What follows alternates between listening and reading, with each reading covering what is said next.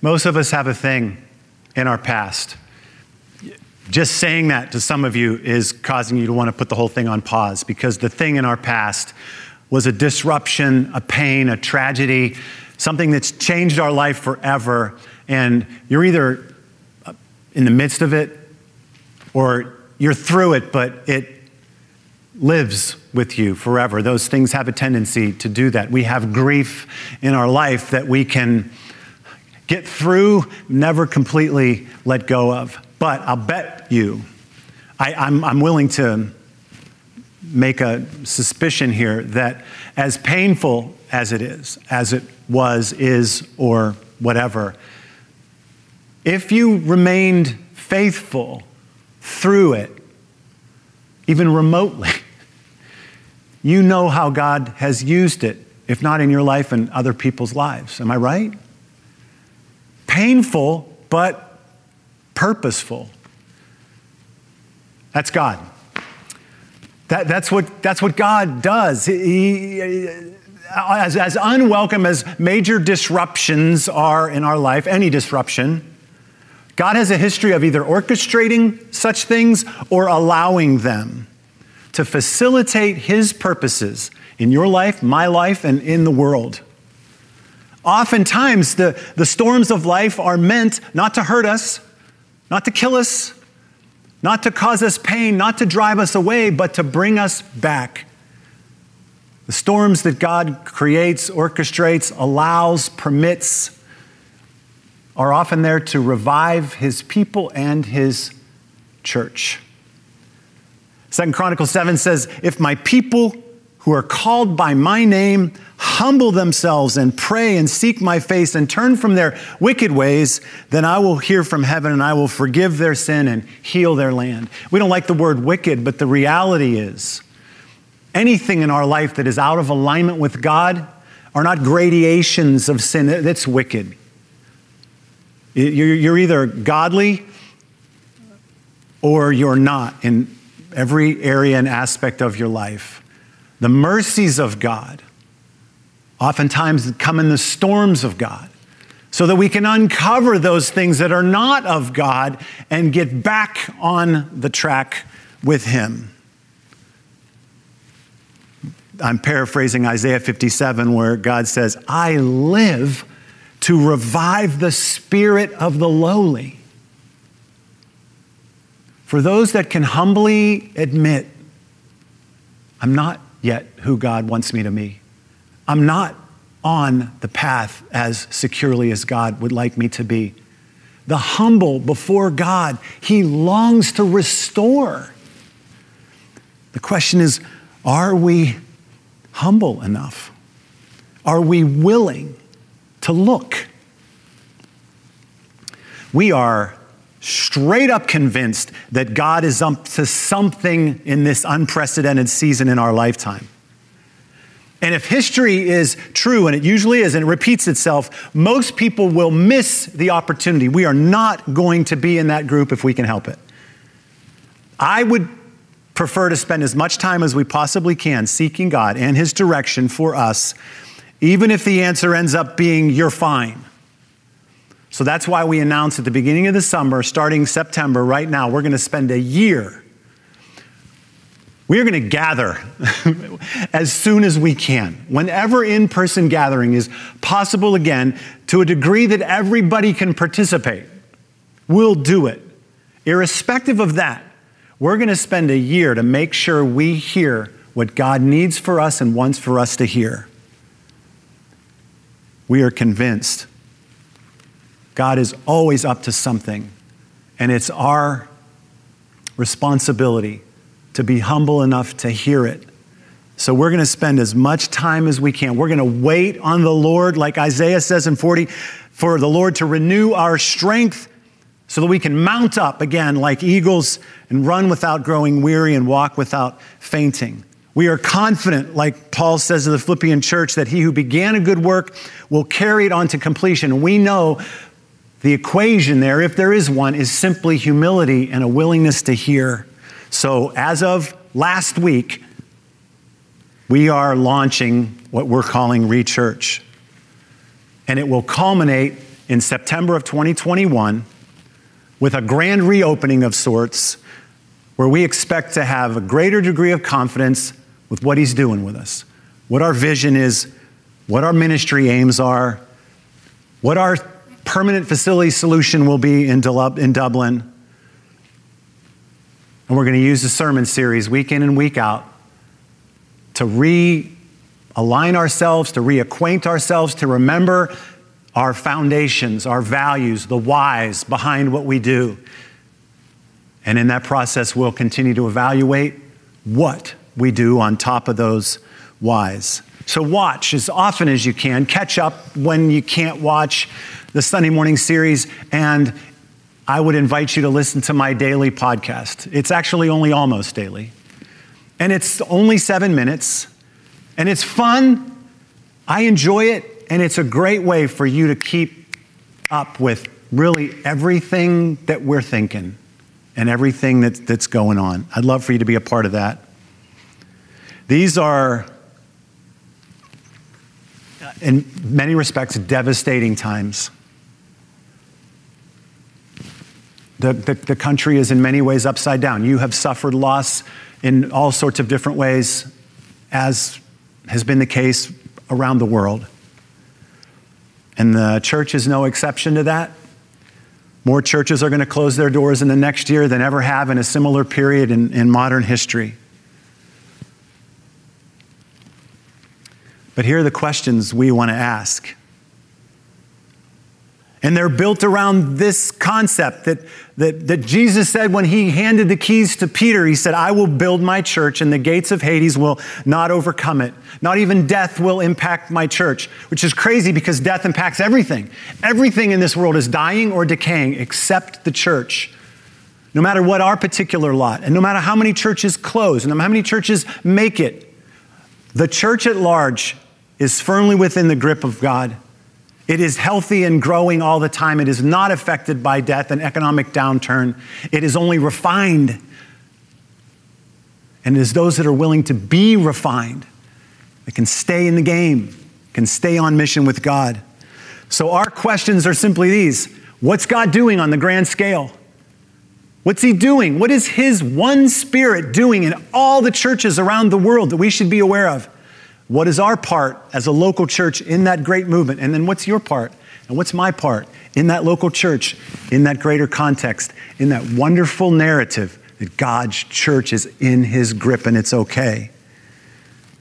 The question we need to ask and that we are going to ask for a year is how do I need to change? How do we need to change? To be available for what God is up to now. Paul said to the Galatians, the church in Galatia, since we live by the Spirit, let us keep in step with the Spirit. That's a hard thing. Keep in step with a God you can't see. But we can do it. The general, the general idea of change has been around forever. Right? God's been changing his people since he created them. Adam and Eve went off the rails before the honeymoon was over and were in need of reform. The first disciples were all in, passionate, well intentioned, leaving all behind, and they were so wrong so often. Anybody that's following Jesus, anybody that's trying to follow the Spirit, anybody that has got a God oriented worldview is constantly reconsidering and reevaluating and repenting and changing. We, we repent our way forward, really. This is the way church has gone throughout history. We trust you, we don't trust you. We trust you with this part, I don't trust you with this part of my life. I'm faithful, but I'm unfaithful over here. I remember you and I forget you. I serve you, I've decided to serve others. it's just this cyclical thing. And in the midst of all that, God sends a storm to get us back, not to hurt us, not to drown us, not to blow us away, to get us back and back on track with Him. This is the cycle of church. Church drifts away, storm, rechurch, church, drift, storm, rechurch, rinse and repeat. Jeremiah, the prophet Jeremiah said, For I know the plans I have for you, declares the Lord plans to prosper you, not to harm you, plans to give you hope and a future. You will call on me and come and pray to me, and I will listen to you. You will seek my, me and find me, and when you, seek, when you seek me with all your heart, I will be found by you. This is our posture. If we get to the end of the year and God's like, I got nothing for you, you guys are perfect, great. Fine with that. It's very reassuring to know you're on the right track. How many times have you asked someone, am I, doing this right? Is this okay? If the answer is yes, that's as good as a no. It's great to be reminded of that. If we spend a year and are just affirmed with who we are, that's great. I suspect we might discover some things that probably could afford to be changed. The eyes of the Lord search throughout the earth to strengthen those whose hearts are fully committed to Him. That's who we want to be as a church. Not fully committed to what we do, not fully committed to our ways. Even if our ways were established by God, they might change. You know the story of Moses hitting the rock? God said, Hit that rock and I'll give you water. Made no sense. He did it. Water came out. The next time Moses needed water, he hit the rock. But God told him, Don't hit the rock the second time. But it worked the first time. This was a godly thing. This ended up being a wicked thing. Things change. God changes. He changes the way. Let me repeat that. God does not change. He's the same all the time. He changes, oftentimes, what He wants from us. A lot, actually. That's where we want to sit. Jesus was looking for followers that could embrace change, could go down a new path, a drastically different path. The question isn't about the church per se, it's about whether we're willing to seek God and become the church that God wants us to be. I want to dive into a narrative in the book of John, chapter 3, where Jesus is sitting with Nicodemus. It's a beautiful scene that was made even more beautiful for me by the writers and directors and producers of the series The Chosen.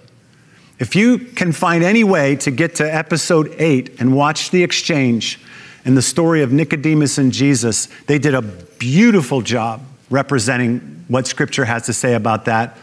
And where they extrapolated, in my opinion, they stayed in alignment with Scripture.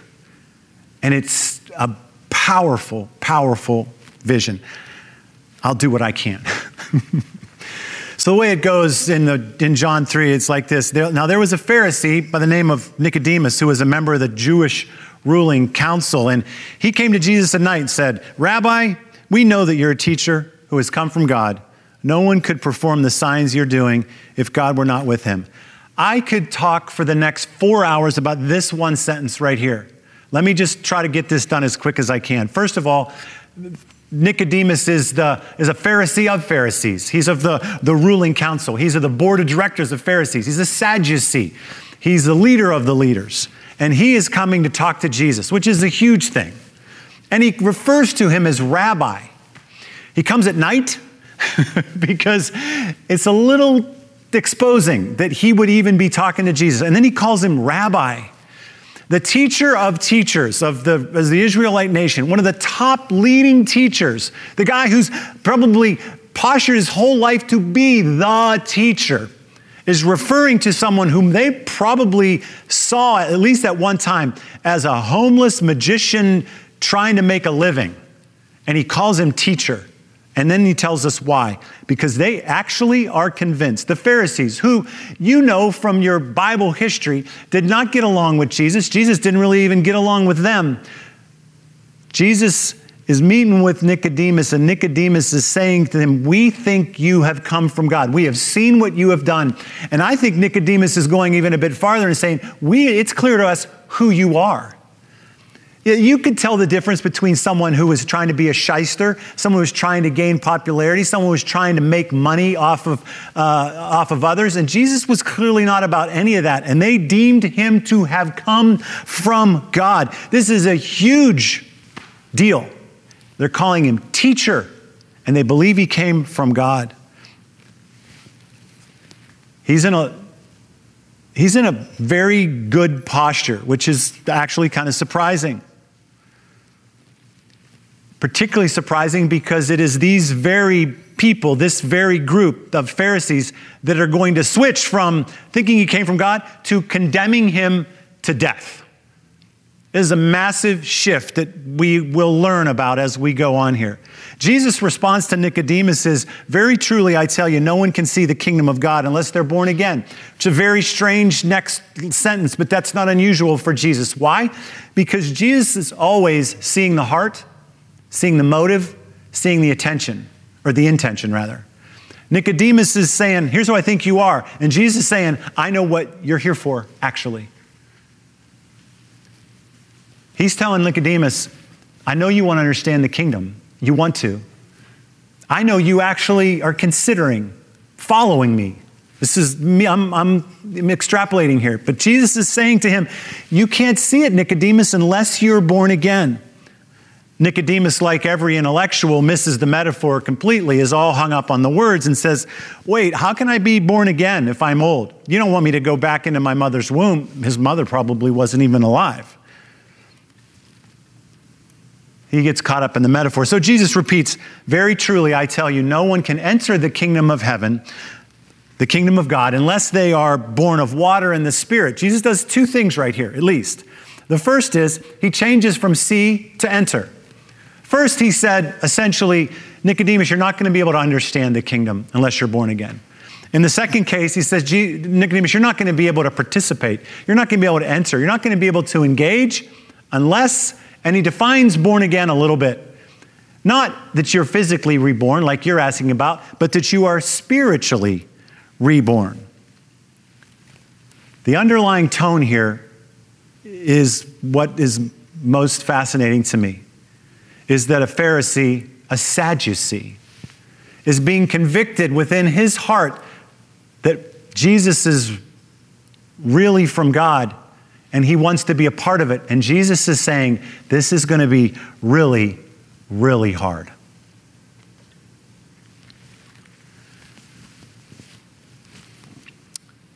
The best case scenario here is that Nicodemus is realizing what the generations of teachers before him have waited for and never seen. You know, the whole Pharisee sect was doing what they understood to be completely and utterly godly for the purposes of hastening the return or hastening the arrival of the Messiah to instate the Israel people and the kingdom of heaven on earth. The way that they understood that that was to happen was every Israelite needed to be perfectly obedient to the law. So they set the standard and condemned those who weren't doing it and approved those who were, but for the purposes of bringing about purity and holiness so that Jesus would come. Nicodemus, it would appear, believes that Jesus might be the Messiah, the very one that the, the, the people of God have waited for for millennia multiple millennia. He wants this to be true. And if it is true, he wants to be a part of it. I don't know if you've ever waited a long, long time for something. Like I said, Nicodemus has waited his whole life for what this could possibly be. Nobody waits really very well. Not, not in today's world. I was thinking about bazooka bubblegum. I'm dating myself. Some of you don't even know what bazooka bubblegum is, and it is a stretch to call it gum. It was more like hard candy that could eventually be driven into something that you could chew for a few seconds. But my point is uh, that used to come wrapped in, wrapped in a comic strip, uh, Bazooka Joe. And in the finer print on the small little comic strip about, about Bazooka Joe were some instructions how you could get a free toy if you saved one billion of these little comic strips and sent them in. So, first of all, it took you years to save enough of these. And then once you did send it in, it took eight to 10 weeks to get anything back. I, and, I, and I did that. I waited like that. In today's world, I don't know if we wait that long for anything.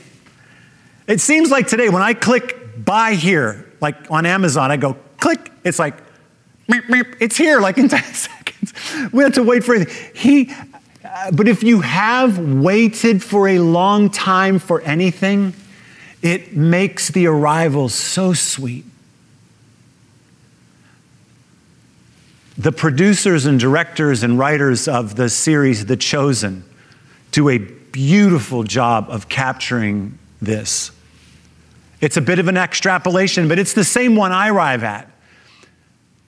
If you have time and you can find it, it's in season eight. It's, it's, worth, uh, it's worth looking at. Nicodemus is meeting with Jesus at night. He's risking something here because he believes something might be happening that he has waited his whole life for. Nico wants in. And Jesus is saying, Nico, you can't understand this, you can't engage this unless you go back to the beginning, unless you start over, unless you humble yourself and accept the fact that you don't know. Accept the fact that you need to be spoon fed, cleaned up after, rocked to sleep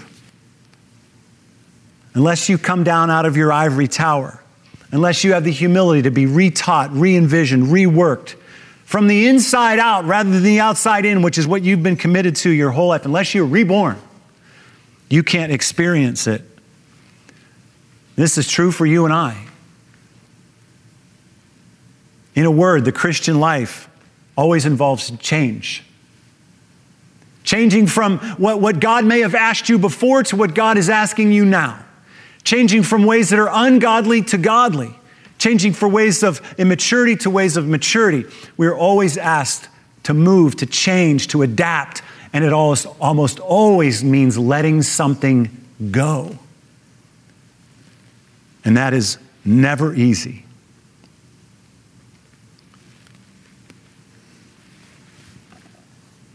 Jesus goes on and says, Everything you've learned, essentially, he's saying, Everything you've learned, everything you've excelled at has been external, it's been physical, it's been earthly. And I'm asking you to start over, not in a physical way, but in a spiritual way. Starting over physically is in an earthly way, you, you and I both know is very, very hard. Starting a new job, living in a new place, starting a new relationship. Always very, very hard. Jesus is saying, I'm asking you to start over in a spiritual way which I don't even know how many magnitudes harder that is. It's a heart level thing that I'm asking you to get into now, Nicodemus, not a external behavioral thing. It's a heart issue. I need your heart to get better. And for your heart to get better, I need you to let go of everything that you've gotten good at externally. He says, flesh gives birth to flesh, but the spirit gives birth to spirit. You shouldn't be surprised at what I'm saying. Jesus says that you must be born again. He talks about how the wind blows however it wants. And you can hear the sound, but you can't tell where it's coming from. You know it's there. And he's telling Nicodemus, You know I'm true. You know I'm real. You've said it yourself. But like the wind, very hard for a human to figure it out. But anyone, he says, that is born of the Spirit is the same way. They're, fi- they're in this space that is unpredictable, it's transformative. The practices within the spiritual life are unfamiliar to us. They need to be learned and relearned. We learn all sorts of physical things. We get good at church in the physical way. We learn the systems. We learn how we do it, right? We're all out of sorts because church has changed. But the reality is, it's not about these physical things. It's about spiritual things, and God's always trying to get, get, let us to get us to loosen our grip on the things that make us the most comfortable, that are physical, that we can see and grip. And He's saying it's not about that to Nicodemus, and it's true for us today. The practices are unnatural. The rewards of the spiritual life are usually deferred to the next life. And the few rewards that we might get in a spiritual sense in this world are unimpressive to the rest of the world. You and I and Nicodemus have a long way to go and a lot to lose whenever we choose to follow Jesus. Jesus turned to a crowd when he was going to teach and he said, Hey, I don't sure, I'm not, I'm paraphrasing, I'm not sure you understand what you have to let go of. I think it's in Luke 9, 10, or 11. What you have to let go of to follow me. There's so many of you following me. Have you heard the message? The love that you have for your mother and your father is going to seem like hatred when you compare it to the love you're supposed to have for me. I'm asking you to give everything to my cause, not just a little bit, not just a fraction. And certainly many of those people are like, oh, okay, I'm, I'm out. Right? That's, that's right. He's asking us for something that's very hard. Jesus said it's easier for a camel to go through the eye of a needle than it is for a rich man to enter heaven. Why? Because to get through something that's small, only the smallest part of you, maybe even the only spiritual part, can get through. Everything else has to be left behind. And for a rich man like Nicodemus and like you and me, to leave behind what we're attached to is a very, very hard thing. On the other side of that needle is a spiritual rebirth where you have nothing that gave you the comfort and the power and the position that you had before. And Nicodemus says, How am I supposed to believe this? And Jesus says, You're Israel's teacher. How can you not understand these things? Plus, there's people testifying to all the reality of it. And that's the way your judicial system works with eyewitnesses. Well, people are eyewitnessing what I'm doing. You've seen it yourself. You know it's real. That's how you will believe. It's happening. I am from God. I am. He says, I've spoken to you of earthly things and you don't believe. How are you going to believe heavenly things? He says to Nicodemus, Moses lifted up the snake in the wilderness. And so the Son of Man must be lifted up, that everyone who believes may have eternal life. And this had to blow Nicodemus' mind.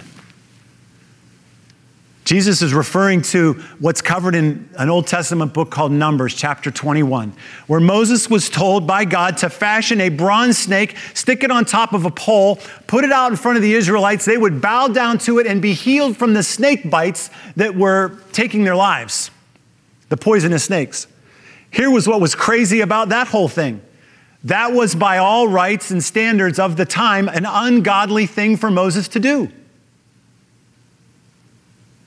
That's, that's creating an idol. That's a carved idol.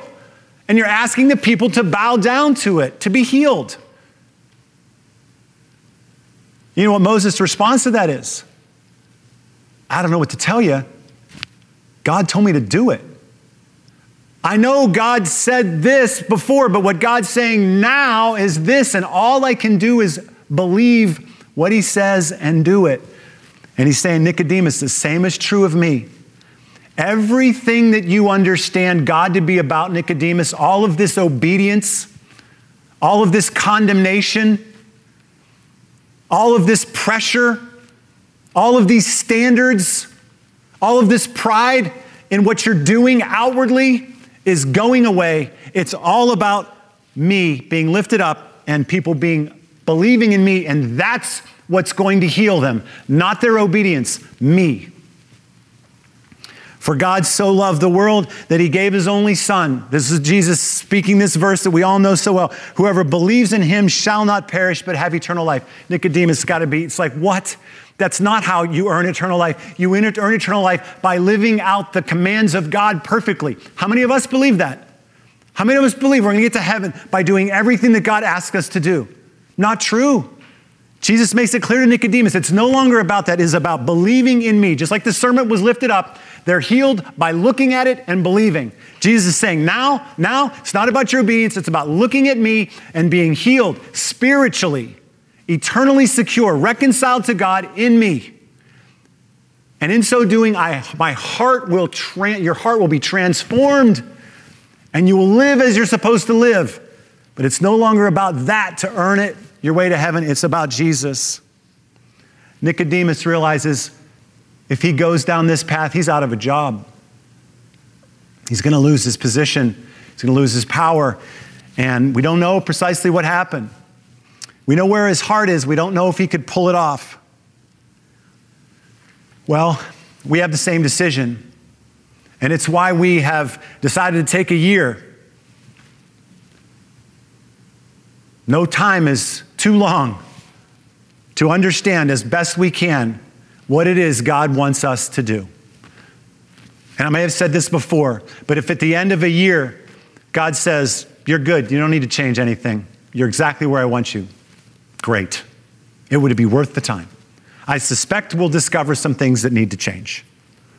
We need to hold loosely because it's not about any of what we have. It's not about any of our systems or any of our practicalities or any of our ministries. They are where they are because we feel like God has led us there, and He might keep us there. But if He wants to change something, we need to be ready because the only thing that matters is looking at Jesus, believing in Him, and knowing by that faith alone we are healed. So let me assure you some things as I wrap this up and then ask you for something.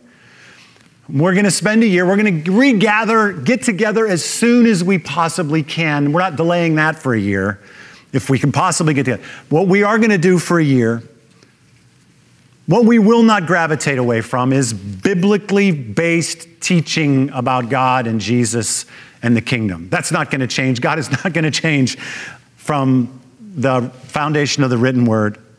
Our basics are going to change because they are things that Jesus taught groups, you know, getting together with one another, uh, raising the next generation, uh, large gatherings where we worship together, and going and serving in our city and globally. Those things will certainly remain. Everything else we will work through on a weekly basis through our sermon series, the whys and the whats of what we do, and together we will collaborate and find a way forward. What do I need from you? Make sure you're right with God. Make sure you are working on your own spiritual life along with your friends and your family. You lost a very valuable and have continued, and we are still without a Sunday morning thing that was a big piece of discipleship for many of you. Uh, we're delivering all the content that we can, but you have to do something with it. You have to engage it. You have to take notes. You have to look at your own heart. You have to pray. You have to search. You have to take ownership of it while that big void is there. Please do that. And stay connected. Stay connected. Um, in content, like I just said, in community, and there are many, many ways we are still stepping out and working out the cause of Christ in our city. Join where you can. All right, let's do it. Let's go. We're going to read church and hopefully, prayerfully, um, be the church that God wants us to be and do the things that God wants us to do. Uh, we're going to find our way there. Let's go together. Why don't you join us?